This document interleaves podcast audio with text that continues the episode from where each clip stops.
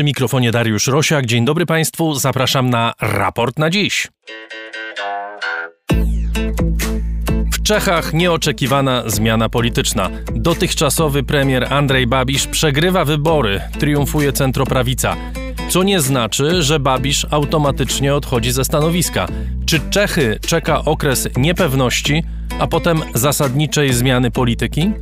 O tym w raporcie na dziś 13 października 2021 roku. Raport na dziś to środowa odmiana raportu o stanie świata, programu finansowanego przez słuchaczy, głównie za pośrednictwem serwisu patronite.pl. Za wszystkie wpłaty, niezależnie od ich wysokości, serdecznie dziękuję. A jeśli ktoś z Państwa chciałby zostać patronem raportu o stanie świata, zapraszam na mój profil w serwisie patronite.pl. W ten sposób najłatwiej wesprzeć nasz program.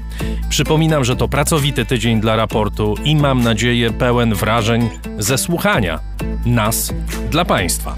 Od poniedziałku możecie słuchać raportu o książkach, od wtorku raportu z przyszłości. Zapraszam serdecznie. Przypominam, że najpełniejsze doświadczenie słuchania naszych programów znajdą Państwo na naszej stronie raportostanieświata.pl, ale jeśli wolicie inne platformy, proszę bardzo słuchać jak chcecie, skąd chcecie. Adrian Bąk, Chris Wawrzak w reżyserce Studia Efektura w Warszawie. Ahoj!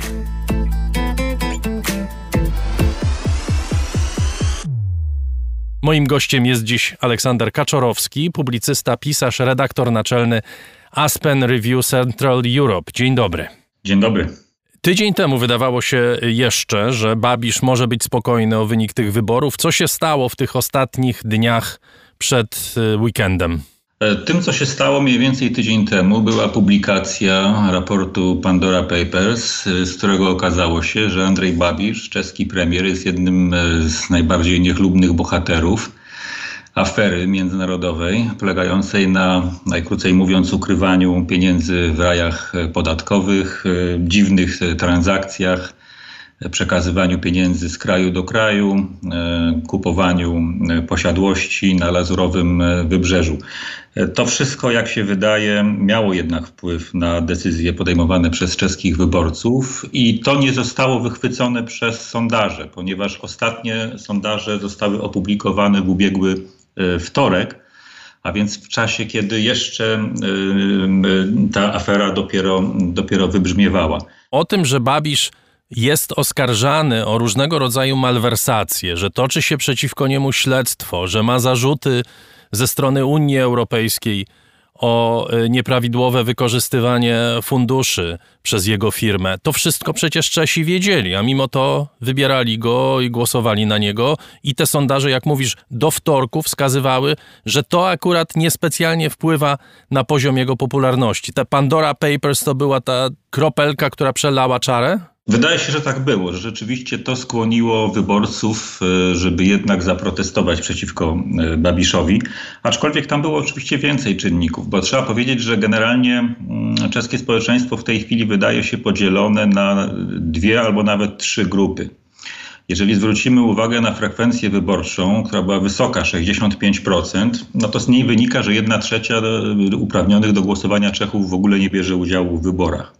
Natomiast ci, którzy biorą udział w wyborach, są w tej chwili podzieleni na dwa obozy, które liczebnie mm, są podobne do siebie. To znaczy, z jednej strony jest taki obóz skupiony wokół Babisza, Zemana i rozmaitych y, partii, które wchodziły z nim y, w układy. Natomiast z drugiej strony jest ten obóz y, antybabiszowski, który wygrał. To znaczy, ta opozycja skupiona w dwóch koalicjach ta jednej bardziej konserwatywnej, czyli z Polu i drugiej takiej bardziej powiedzmy liberalnej, czyli koalicji piratów i e, samorządowców. Tym, co rzeczywiście zadecydowało o porażce Babisza, okazało się to, że do parlamentu nie dostały się mniejsze partie, czy też partie balansujące na 5% progu wyborczym.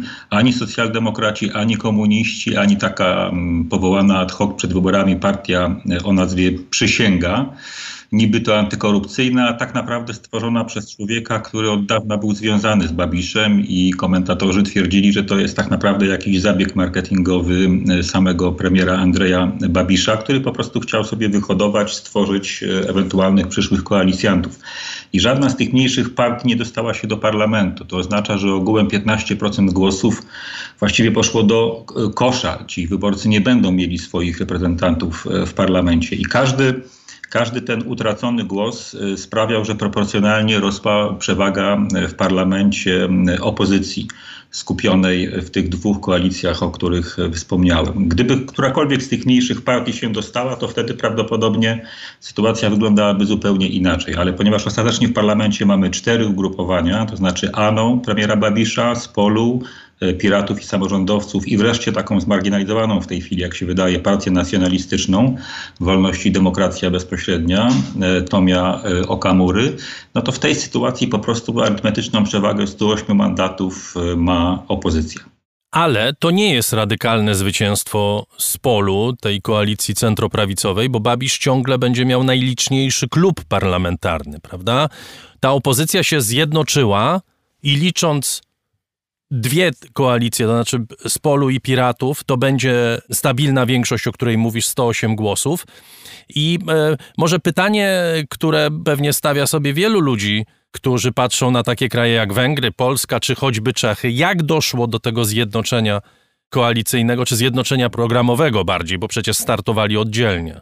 No ja myślę, że bardzo wielki udział w tym jednak miały te wielotysięczne demonstracje, które przeciwko Babiszowi odbywały się e, w Pradze jeszcze przed e, dwoma laty. Naprawdę setki tysięcy Czechów brały w nich udział i organizatorzy e, tych demonstracji wzywa, wzywali partie opozycyjne do tego właśnie, aby utworzyli przedwyborcze koalicje, aby się zjednoczyli, bo tylko razem mają szansę pokonać w wyborach Babisza i tak się rzeczywiście e, stało. E, w ten sposób właśnie doszło do uformowania tych dwóch e, koalicji. Jeśli chodzi o koalicję z polu, to było to dosyć naturalne, ponieważ te trzy partie, które ją współtworzą, już wcześniej współpracowały czy tworzyły razem rządy. Bywało też, że, że, że, że szły na udry ale generalnie jednak mają ze sobą e, wiele wspólnego, choć oczywiście też e, różną historię e, za sobą. Tutaj dużą rolę odegrał w tym lider Obywatelskiej Partii Demokratycznej Petr Fiala, który rzeczywiście zabiegał o to, żeby taką koalicję z partią TOP 09 i z partią ludową KDU-CSL utworzyć.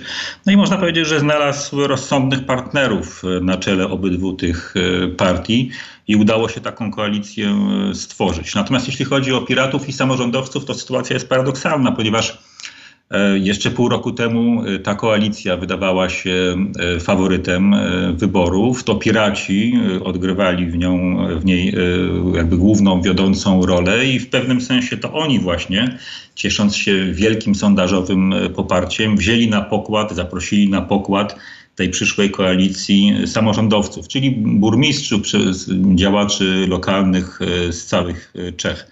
Natomiast ostatecznie w wyniku e, wyborów, ordynacji wyborczej, możliwości zakreślania kandydatów, których rzeczywiście chce się poprzeć, Stało się tak, że w tym 37-osobowym klubie wspólnym koalicji PIRSTAN, czyli Piratów i Samorządowców, Piraci będą mieli tylko 4 mandaty, natomiast 33 mandaty przypadły samorządowcom. Sytuacja jest na tyle dziwna, że nawet y, lider y, tego ugrupowania samorządowców prawdopodobnie nie zna osobiście wszystkich przyszłych posłów, którzy zasiądą w jego klubie i w tej chwili odbywają się takie są organizowane spotkania na których e, ci e, przyszli posłowie tej, tej koalicji mają się faktycznie zapoznać. To może być też potencjalnie niebezpieczne, ponieważ e, no, czeska polityka mm, ostatnich 30 lat uczy nas, że no bardzo różnie się czasem dzieje z tym przechodzeniem na przykład z klubów do, do klubów. Dlatego właśnie tuż po wyborach Liderzy tych dwóch e, zwycięskich koalicji podpisali i opublikowali takie wspólne memorandum, w którym zobowiązali się, e, że będą tylko między sobą rozmawiać o utworzeniu przyszłego rządu, że razem ten rząd utworzą i że nie podejmą w ogóle rozmów z premierem Andrejem Babiszem. To jest takie zabezpieczenie jakby siebie nawzajem, ale także, ale także zobowiązanie wobec wyborców, że rzeczywiście utworzą wspólny rząd, a nie będą wchodzić w jakieś konszachty z Babiszem, o czym przed wyborami mówiono w bardzo różnych konfiguracjach. To już wiemy. Babisz zaproponował tej koalicji centroprawicowej i potencjalnemu premierowi Fiali współpracę. Została ona odrzucona. Natomiast jest jeszcze jeden aktor w tej sztuce, to znaczy prezydent Zeman, który nie wycofał się z tej przedwyborczej zapowiedzi, że powierzy tekę liderowi partii, partii, prawda, a nie koalicji, która zdobyła największą liczbę głosów. Największą liczbę głosów, jeśli chodzi o partię, zdobył Babisz, a zatem wygląda na to, że Zeman, który nawiasem mówiąc znajduje się w tej chwili w szpitalu po spotkaniu e, z Babiszem, tam wylądował, czy Zeman ustąpi? Czy Zeman zmieni zdanie, Twoim zdaniem? No tak naprawdę my nie wiemy w ogóle, jaki jest stan zdrowia prezydenta Milosza Zemana. Y, te, te wyniki wyborcze były szokiem zarówno dla Babisza, jak i dla prezydenta. I tak naprawdę nie wiemy nawet, czy oni y, w niedzielę y, w prezydenckiej rezydencji w Lanach rzeczywiście się spotkali. Wiemy tylko, że Babisz przyjechał do Lan i po 45 minutach opuścił tę rezydencję tylnym wejściem, natomiast prezydenta odwieziono do szpitala. Dopiero po dwóch dniach E, Babisz przypomniał sobie, czy też e, stwierdził, że prezydent nadal ma zamiar powierzyć mu misję sformowania rządu, ale nie uzyskał tego na, e, na piśmie. W tej chwili nie wiemy nawet, czy prezydent Zeman jest przytomny. Pojawiają się takie informacje, jakby rozpowszechniane przez, przez jego rzecznika, a co to zjadł na śniadanie, a co zamówił sobie następnego dnia na obiad, ale to jest jakiś czysty absurd, ponieważ według informacji, które przecieków, które docierają od lekarzy. No z tych informacji, z tych przecieków wynika, że stan prezydenta Zemana jest, jest, jest bardzo e, zły i on po prostu nie jest w stanie wykonywać w tym momencie swoich e, obowiązków. To e, oznacza zresztą, że być może tak naprawdę czeka nas kryzys konstytucyjny w Czechach. To znaczy taka przedłużająca się sytuacja, w której prezydent nie jest w stanie e, wskazać e, przyszłego e, premiera, no, zagraża stabilności państwa. I są takie konstytucyjne rozwiązania, które mogą zapobiec, zapobiec tej sytuacji. I już takie scenariusze w tej chwili w Czechach się rozważa. I jakie to są scenariusze? To znaczy, kto miałby wtedy wskazać premiera, czy kandydata na premiera? E, no, konstytucja, konstytucja dopuszcza taką możliwość, że zwykła większość w Sejmie i w Senacie, a taką większością w tym przyszłym Sejmie i już w obecnym Senacie dysponuje opozycja, może zastosować artykuł 66 Konstytucji, to znaczy przekazać e, uprawnienia e, prezydenckie przewodniczącemu parlamentu. W obecnym parlamencie przewodniczącym jest polityk partii ANO Natomiast oczywiście pierwszą decyzją posłów nowego e, parlamentu, który zbierze się na początku listopada, będzie wybór nowego przewodniczącego czy też e, przewodniczącej i wówczas zgodnie z konstytucją to właśnie przewodniczący czy też przewodnicząca parlamentu będzie mógł e, wskazać osobę, której powierzona zostanie misja utworzenia nowego rządu. Z tego co mówisz jest bardzo trudno ocenić, jak długo potrwa ten stan zawieszenia i czy rzeczywiście skończy się on czymś w rodzaju kryzysu konstytucyjnego, jak będzie dalej toczyła się polityka, ale czy te wybory to jest przełom w polityce Czech, w polityce Czech w Europie, w polityce Czech wobec na przykład Rosji i Chin? Czy my już możemy w tej chwili mówić o tym, że te kierunki, na tych najważniejszych kierunkach politycznych Czechy będą zachowywały się inaczej niż za czasów tego duopolu Babisza i Zemana? No, myślę, że tak naprawdę, jeżeli chodzi o politykę zagraniczną, to wiele się nie zmieni. Ta zmiana dotyczy przede wszystkim sytuacji wewnętrznej, to znaczy tutaj wyraziło się dążenie znacznej części obywateli do tego, żeby odsunąć Babisza i jego korupcyjny układ od e, władzy i, przywró- i przywrócić, no jakby to powiedzieć, normalność. Natomiast trzeba powiedzieć, że e, premier Babisz w swojej polityce europejskiej, w, polityce, w swojej polityce zagranicznej e, akurat no, trzymał się takiej że trzymał się złotego środka. To znaczy, oczywiście miał swoje problemy z Unią Europejską związane z jego niejasnymi interesami. Natomiast nie prowokował żadnych konfliktów z Komisją Europejską czy też z Unią Europejską. Trzeba też podkreślić, że jego rząd jest rządem koalicyjnym, to znaczy tworzy go nie tylko partia, no ale także partia socjaldemokratyczna. I komuniści jeszcze dodajmy, prawda? No nie, no, komuniści umożliwili powstanie tego rządu, bo głosowali za wotum zaufania dla niego y, przed kilkoma laty, natomiast y, już jakiś czas temu wycofali swoje poparcie y, dla rządu Babisza i socjaldemokratów. Więc to było takie, takie ciche poparcie z tylnego siedzenia, ale ono już było kwestią przeszłości. Zresztą wśród samych komunistów w tej chwili toczy się dyskusja, że że powinni byli wcześniej zdystansować się od Babisza i że to poparcie dla Babisza kosztowało ich właśnie e, utratę miejsc e, w parlamencie. Także e, socjaldemokraci akurat mieli swój udział w tej jednak, no powiedziałbym, asertywnej polityce wobec Moskwy na przykład, prawda, w związku z tym, z tym, z tym konfliktem związanym z wybuchem w składzie amunicji we, w Rbieticach. I oczywiście no, Miloš Zeman wiele razy udowodnił, że jest politykiem prokremlowskim, że jest także politykiem prochińskim, ale jak mówię, wydaje się, że jego e, epoka już e, dobiega e, końca. Także ten, ten nowy rząd, który utworzy opozycja, wydaje mi się w dużej mierze będzie kontynuował te zasadnicze polityki, kierunki czeskiej polityki. To znaczy nie będzie szukał konfliktów z pewnością ani w Unii Europejskiej, ani na przykład w relacjach e, polsko-czeskich. E, z pewnością także podtrzyma e, no, taką zdecydowaną politykę wobec Moskwy, aczkolwiek także nie będzie starał się tej sytuacji zaogniać.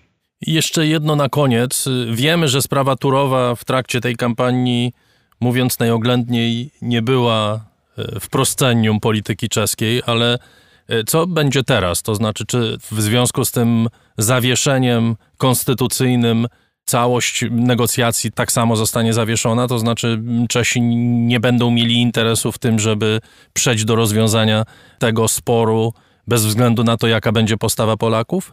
Znaczy, sądzę, że y, jakąś, jakieś wiążące decyzje w tej sprawie będzie mógł podjąć gabinet, y, no, który cieszy się, jakby ma, ma, mandat po prostu społeczny. Jeżeli Babisz podejmie próbę utworzenia rządu, czego oczywiście nie można wykluczyć, no to będzie to taka walka z czasem, walka o przetrwanie. On będzie starał się y, pociągnąć jak najdłużej. Po pierwsze dlatego, żeby jeszcze pozałatwiać rozmaite swoje interesy. Po drugie dlatego, że być może połączy to z rozpoczęciem kampanii prezydenckiej, bo wiele wskazuje na to, że Babisz jednak może nie mieć innego wyjścia, jak ubiegać się o prezydenturę. Wybory prezydenckie w Czechach odbędą się na początku 2023 roku, a więc w takim kalendarzu wyborczym, politycznym już, już całkiem e, niedługo. Natomiast e, rząd ewentualny z Polu i Pirstan, e, no też nie spodziewam się, żeby mógł powstać wcześniej niż za kilka tygodni. Może nawet będzie to kwestia miesięcy i tak naprawdę w tej chwili nie wiemy jeszcze, kto będzie tam decydował, na przykład, na przykład kto zostanie ministrem e, środowiska.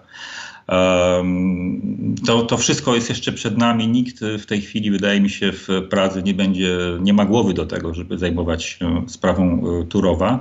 Natomiast e, kiedy, kiedy, jeżeli powstanie ten rząd, na którego czele stanie Petr Fiala, to być może będzie to okazja do jakiegoś nowego e, otwarcia w tych rozmowach, ale tutaj też bardzo wiele zależeć będzie od jakby uczciwości i rzetelności strony polskiej. Tak bym to ujął. Dziękuję bardzo. Aleksander Kaczorowski, publicysta, pisarz, redaktor naczelny Aspen Review Central Europe, był gościem raportu na dziś. Dziękuję bardzo. Ja dziękuję. I to wszystko w raporcie na dziś. Zapraszam serdecznie na sobotę na raport o stanie świata. Zapraszam też do słuchania wszystkich naszych programów. Bez Państwa nie byłoby ich.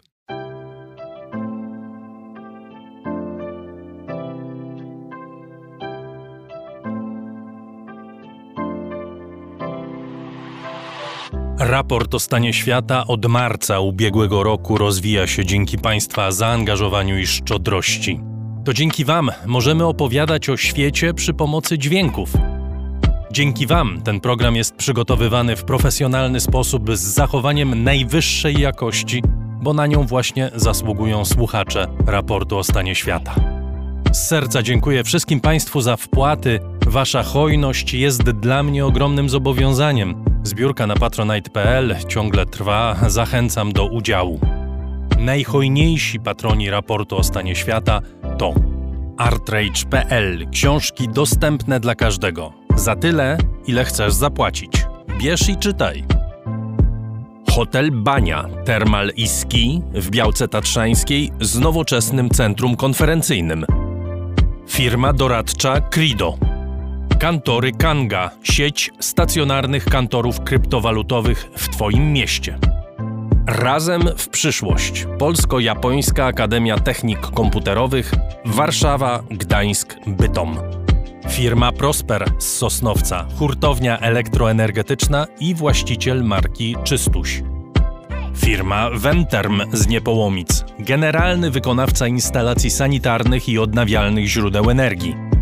Magda Kras-Gorzkowska, właścicielka marki Miłomi Beauty, najmilszego day spa w Pruszkowie i okolicach www.miłomibeauty.pl Catering dietetyczny Lightbox, oferujący dietę pudełkową z wyborem potraw z różnych kuchni świata. Michał Małkiewicz. Firma Software Mill. Od zawsze zdalni programują dla całego świata. Dom wydawniczy Muza, bo świat nie jest nam obojętny. Uber. Myślimy globalnie, działamy lokalnie. A także firma Ampio Smart Home. BIMV.pl. Kursy online dla inżynierów. CIO Net and Digital Excellence. Łączymy ludzi i idee. Grupa brokerska CRB. Ubezpieczenie należności dla Twojej firmy. Bezpłatne porównanie ofert www.grupacrb.pl.